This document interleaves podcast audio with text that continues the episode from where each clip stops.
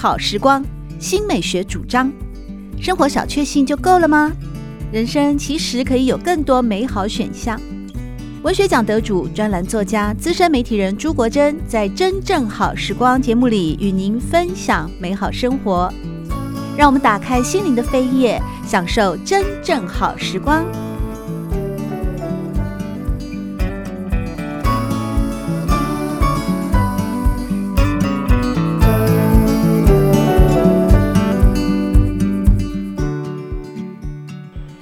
听众朋友们好，欢迎来到真正好时光，我是朱国珍。在今天我们邀请到的是《旅读》杂志企划编辑黄燕玲，要来和大家分享的是最新的巴厘岛的旅游以及它的景点的分享，还有旅途的设计。燕玲你好，各位听众朋友好，我是《旅读》杂志的企划编辑燕玲。在上一个单元里面啊，有谈到了就是关于巴厘岛的它的地貌的形成呢，它的神话传说、信仰以及灵修的一些方式。现在我们要亲自的啊来双脚步行哦，因为你在专题里面有和大家推荐了三个好像在当地体验生活以及旅游的方式，包括了火山徒步。还有稻田骑行以及在海滩的活动啊，这火山徒步是建议大家走路登山的意思吗？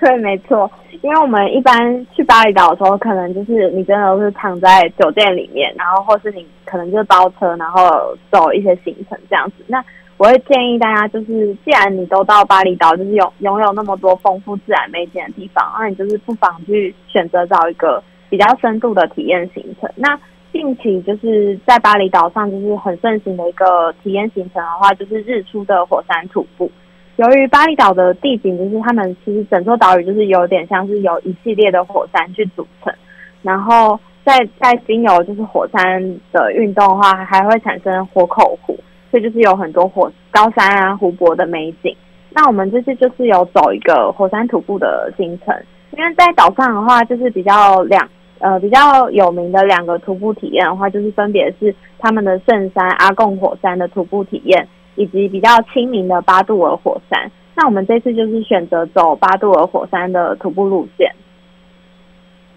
在巴厘岛的火山徒步哦，跟我们在台北市的阳明山徒步有没有什么不同呢？都是在火山上面的健行路线，你觉得会有差别吗？我觉得一定会有差别。首先就是巴厘岛的火山，他们的呃路线型，就是那些路基一定没有像我们阳明山规划的这么的完善。那我们在实际上在走巴杜尔火山的时候，也的确是它的一些路线虽然很明显，可是你其实呃由于他们当地的规定是你是需要聘请当地的向导，你才可以入山的，所以你一定会有一位向导陪你进山这样子。那整整体的路线规划虽然是很清楚的，可是整条的步并没有很明显的步道。那大家在攀登的时候也需要小心，因为其实由于地质的关系，他们当地的那个徒步的路线的地质比较偏向是已经崩解的一些熔岩，所以是很干燥的沙粒。那你在走的时候，其实走一步两滑两步的那种感觉。那最后的话，还会要走一段陡上的路线。这其实还蛮赶的，这样子。总共要走多久才能够抵达一个终点呢？我们走到火山口的那个棱线的话，我们呃，因为我们是参加的是日出徒步的行程嘛，所以我们一定是披星戴月的在前进。半夜就出发了吧？对，我们大概是凌晨三点半的时候在山下集合，就是它的登山的起点的地方集合。然后一路走到火山口的棱线的地方，大概是五点五点半左右，然后差不多其实是充裕的时间，可以坐，你可以坐在那边慢慢的等待日出的出现这样子。那下山的时间的话，就是大家会各自不同，因为可能会看每一个观光客他想要在在山上拍照的时间，去左右你整个下山的行程这样子。那我们下山的时间大概是。呃，九点十点的左右，所以其实整体来讲，时间并不会拉到太长。只不过呃，由于各个地区去要去到巴杜尔火山，或是不管是阿贡火山还是阿杜尔呃巴杜尔火山的距离都会比较远，因为大部分居住的区域可能是呃像我们有些人会住金巴兰或库塔或是乌布这样子。那像我们其实已经住最近的距离就是乌布，乌布到那边也都还要一个小时一个小时多的车程这样子。所以你可能就是还要左右一下，你前一天晚上要住哪边？这意味着你前一天晚上几乎没睡吗？你大概没错，一点多半夜一点多就要搭车一个多小时，在三点半的时候在山脚下集合，所以听起来是根本没有睡饱就跑去登山看日出了。对，没错，我们那时候前一天就是很刺激，因为其实我们去爬火山的行程是我们采访行程的第二天。也就意味着我们刚下飞机的当时候的那个晚上，我们好像呃大概也是中午哎下中午下午抵达巴厘岛，然后我们开车在前往乌布的时候，可能已经五点了，然后我们又要吃饭什么什么的。那你其实休息的时间是很短暂的，那你大概就是一点的时候就要起床，因为司机会等在你的酒店大厅，就是等着把你接送到火山山下这样子。你们所攀登的这个巴杜尔火山的火口湖去看日出，这个海拔大概多高啊？呃，巴杜尔火山的海拔比较比较低，大概是两千多，哎，两千多左右。那它的它的火山，呃，我们是爬攀它整个山脉的系列嘛？那那虎口湖是会在它底下，所以就是我们登到山顶的那个火口的棱线的时候，是可以往下望望去他们的那个火口湖，就是巴杜尔湖这样子。那、嗯、呃，同时也推荐大家说，如果你今天不想要爬火山，其实我们也有推荐一些景点。那像巴杜尔火山，它周边就是有很多，像是我们阳明山。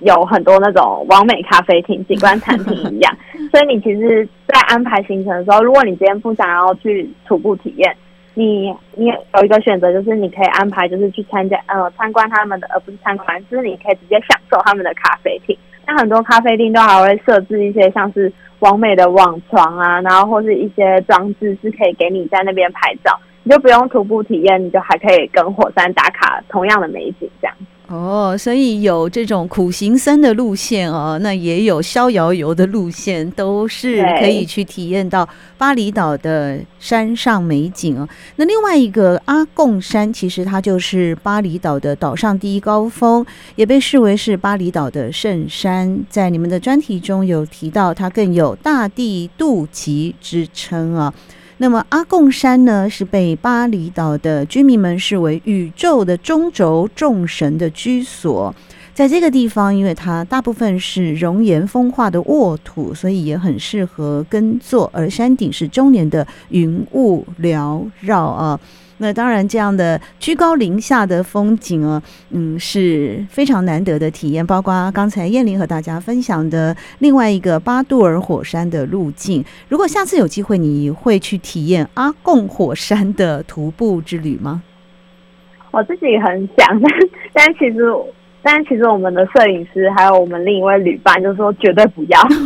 因为因为因为我觉得首先就是太赶了。那像阿贡火山的话，它的行程时间是会拉得更长的，因为像是巴杜尔火山，我们大概可能算是半天，但是阿贡火山的话，就是有有的可能需要耗时七到八个小时，就是看你的起点跟路线的不同。嗯，所以所以如果有更有挑战精神的人，可以尝试阿贡火山的体验。是。所以说，你的摄影师还有旅伴，很可能下一次会再访的，大概就是在平地上骑脚踏车了吗？特别是到苏巴克这个地方哦，去做稻田骑行，这又是一个什么样不一样的氛围呢？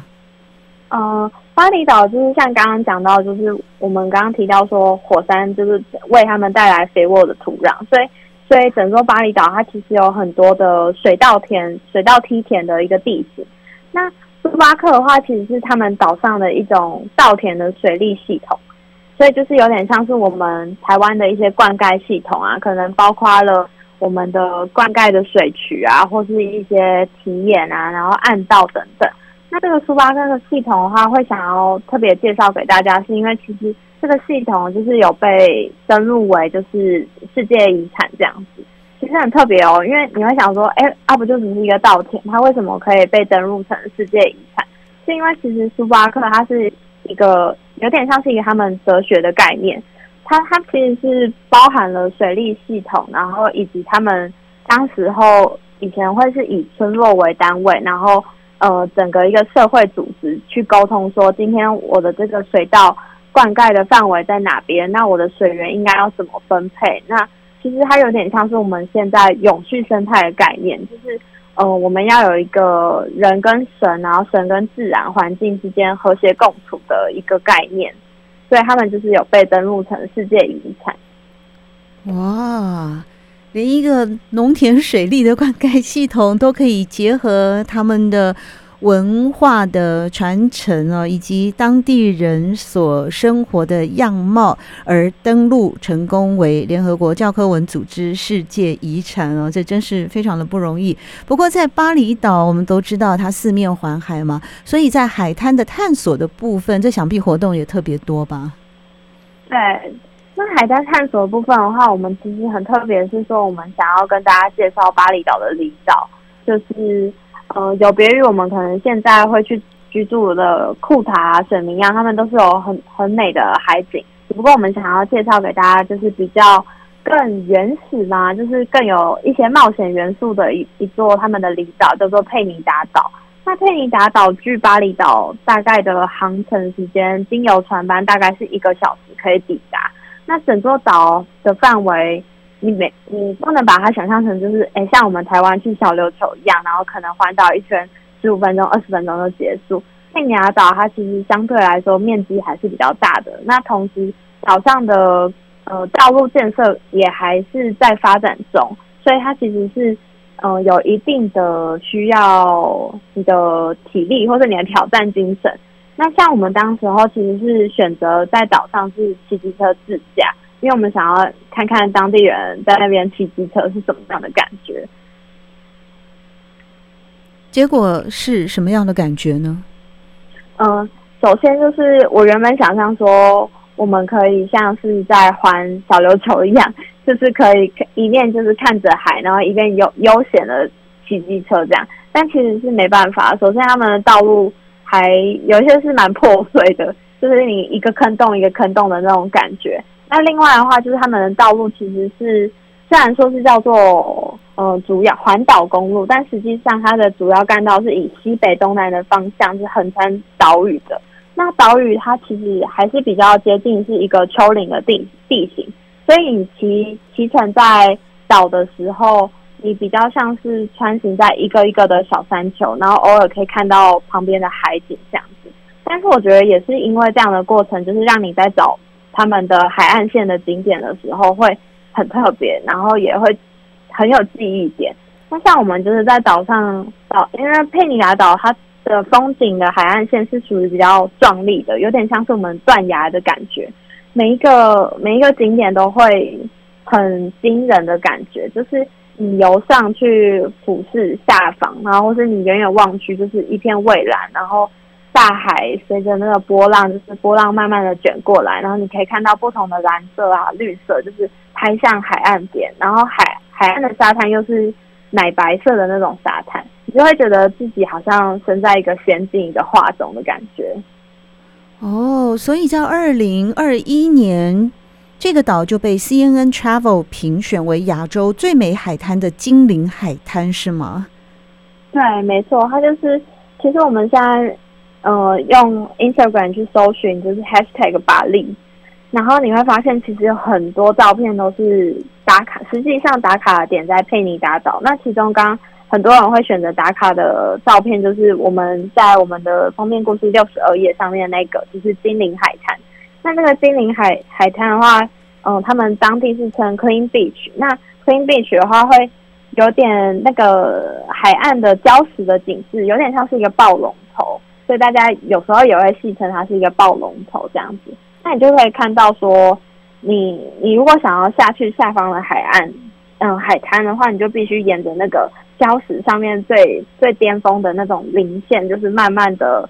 一阶一阶的往下去踩，那那个阶段都是非常的高，然后你行走在期间的时候，你也要衡量一下自身的状况，然后你就会觉得，呃，是非常惊人的那种壮丽的美景。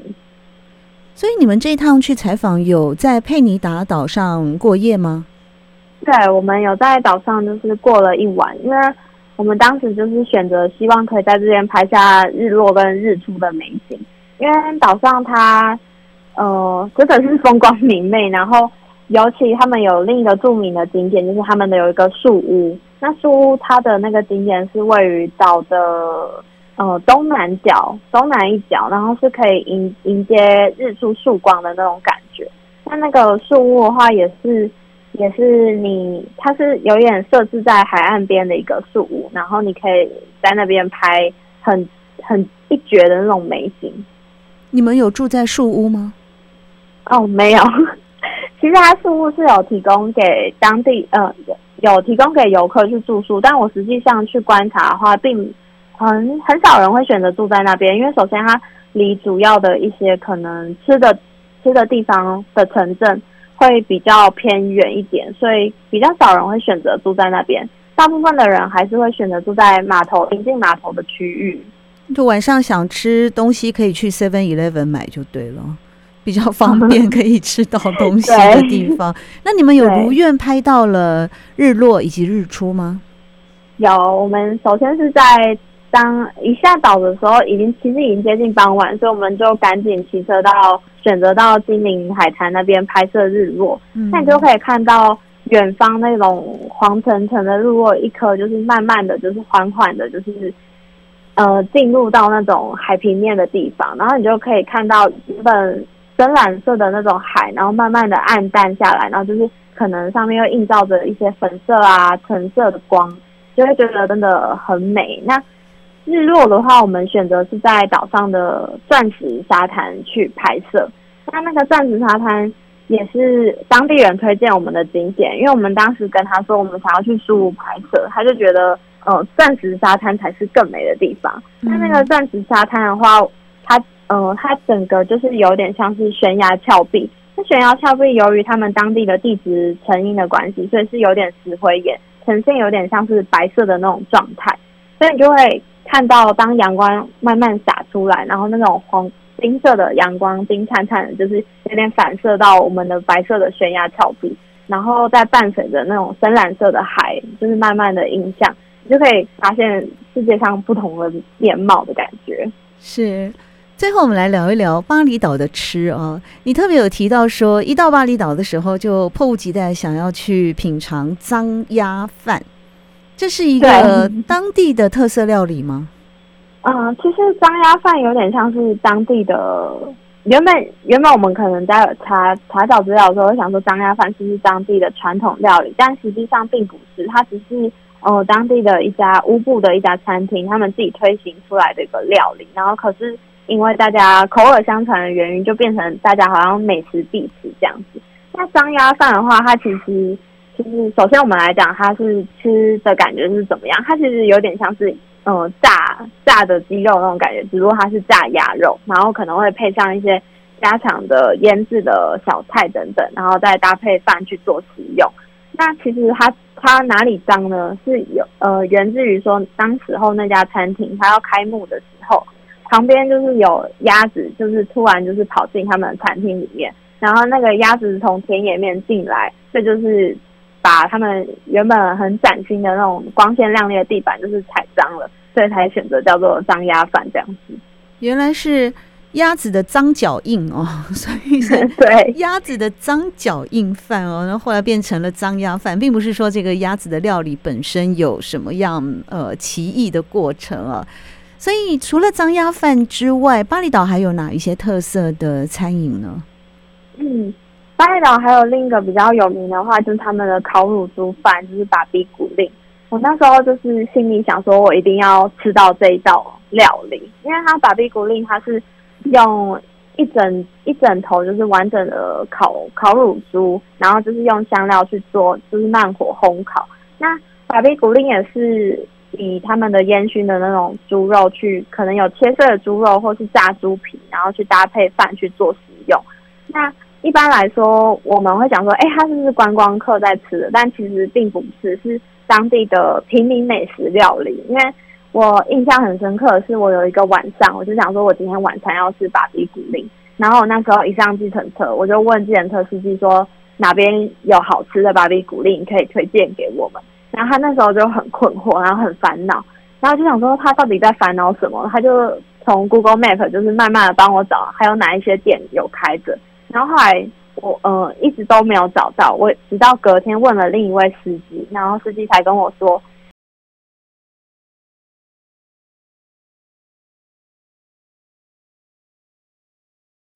司机跟你说什么？司机跟我说：“哈哈，你们怎么这么晚去吃啊？那那种东西就是当地当地的家常菜，然后就是他们有点像是会吃很饱，然后呷粗饱的料理。所以其实他们在早上的时候就已经会开始慢慢的吃，然后中午的时候大部分的店家就已经卖完了。当地的家常菜，这是乳猪哎、欸，也就是说小猪哎、欸，他们每天都在烤小猪，那哪里有长大的猪啊？真有趣。我也我也觉得很有趣，就是他。”就是一整头的烤乳猪哎、欸，那你们怎么可以每天都、oh. 每天都吃这么多这样子？那但是实际去观察的话，他们的菜市场真的会这样子去做贩售，那当地的人也真的都会去品尝。结果你吃到了吗？哦，我知道了，我觉得真的很好吃。哦，就是我们我们当时候只是在路边随便找了一家，就是它上面有标法比古力的店。嗯，然后我们当时候的那家店家，他是有做切碎的碎猪肉片，然后以及搭配猪肉串以及炸猪皮，然后还有它的腌制自己腌制的那种辣椒，就是非常的下饭。所以它的他们都会淀粉非常的多，然后。呃，但是我觉得 CP 值真的很高，因为我们那样好像才几十块台币而已。哦，所以他现在他现在还是这么便宜啊，在当地吃对吃饭对。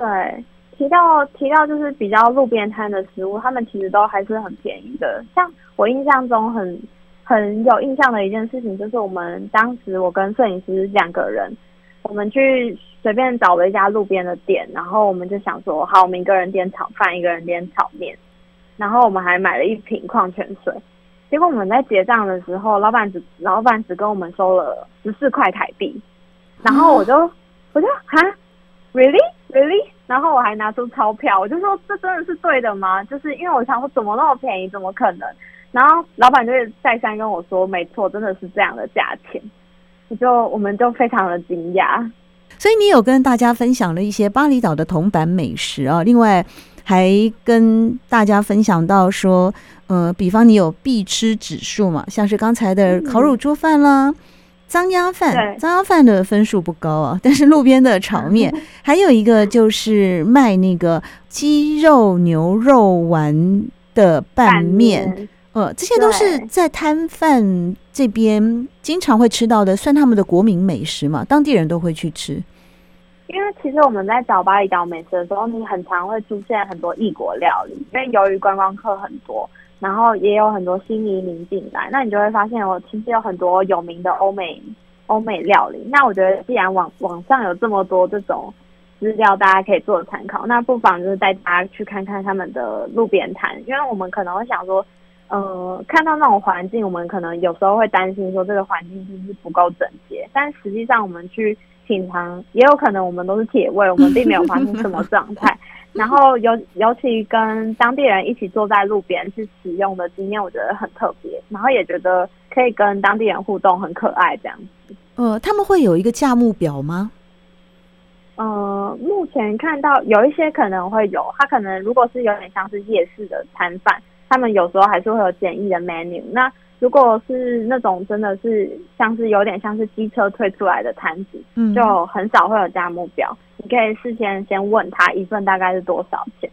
那我们当时候在选的标准的时候，我们其实就是看当地人的下班时间，然后突然发现，哎，怎么那个面摊这么多人在排队？嗯，你那时候好像说好，那它应该是很好吃的，可以吃的。然后。当地人看到我们去排队的时候，他们也会觉得我们很有趣，然后就会转过来跟我们说那一份多少钱什么的。哦，真的？用英文跟你们讲吗？对，我觉得巴厘岛其实是大家都很愿意跟观光客去做对话，然后英语基础的沟通是非常没问题的一个地方。而且像燕玲刚才有提到说，你去摊贩吃了一个炒面炒饭，又加了白开水、矿泉水，才十四块台币，表示说他们这些老板都是呃童叟无欺，耶，不会看到你是异乡人就跟你随便乱开价。对，因为我甚至都把钞票，因为他们的印尼盾的后面零非常的多，嗯，所以我们在算算数的时候，有时候会有点辛苦，我就会直接把钞票掏出来。然后问他们哪一张是正确的，哪一张他们找零比较方便，这样。嗯，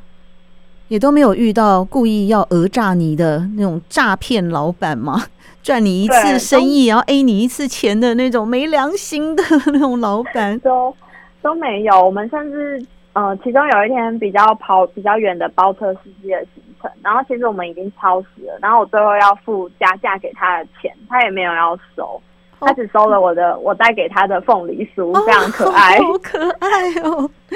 哇，真的是想再重回巴厘岛进行怀念之旅啊！因为我三十年前去过，就是印象非常的美好。历经了三十年，还是一样淳朴善良的这些民族本性啊！而且吃好啊，住好啊，各方面也都。非常愉悦的那种，真的是像心灵提升的某一种进化的过程啊！那你在吃这些巴厘岛的饮食的时候，你有没有什么不适应呢？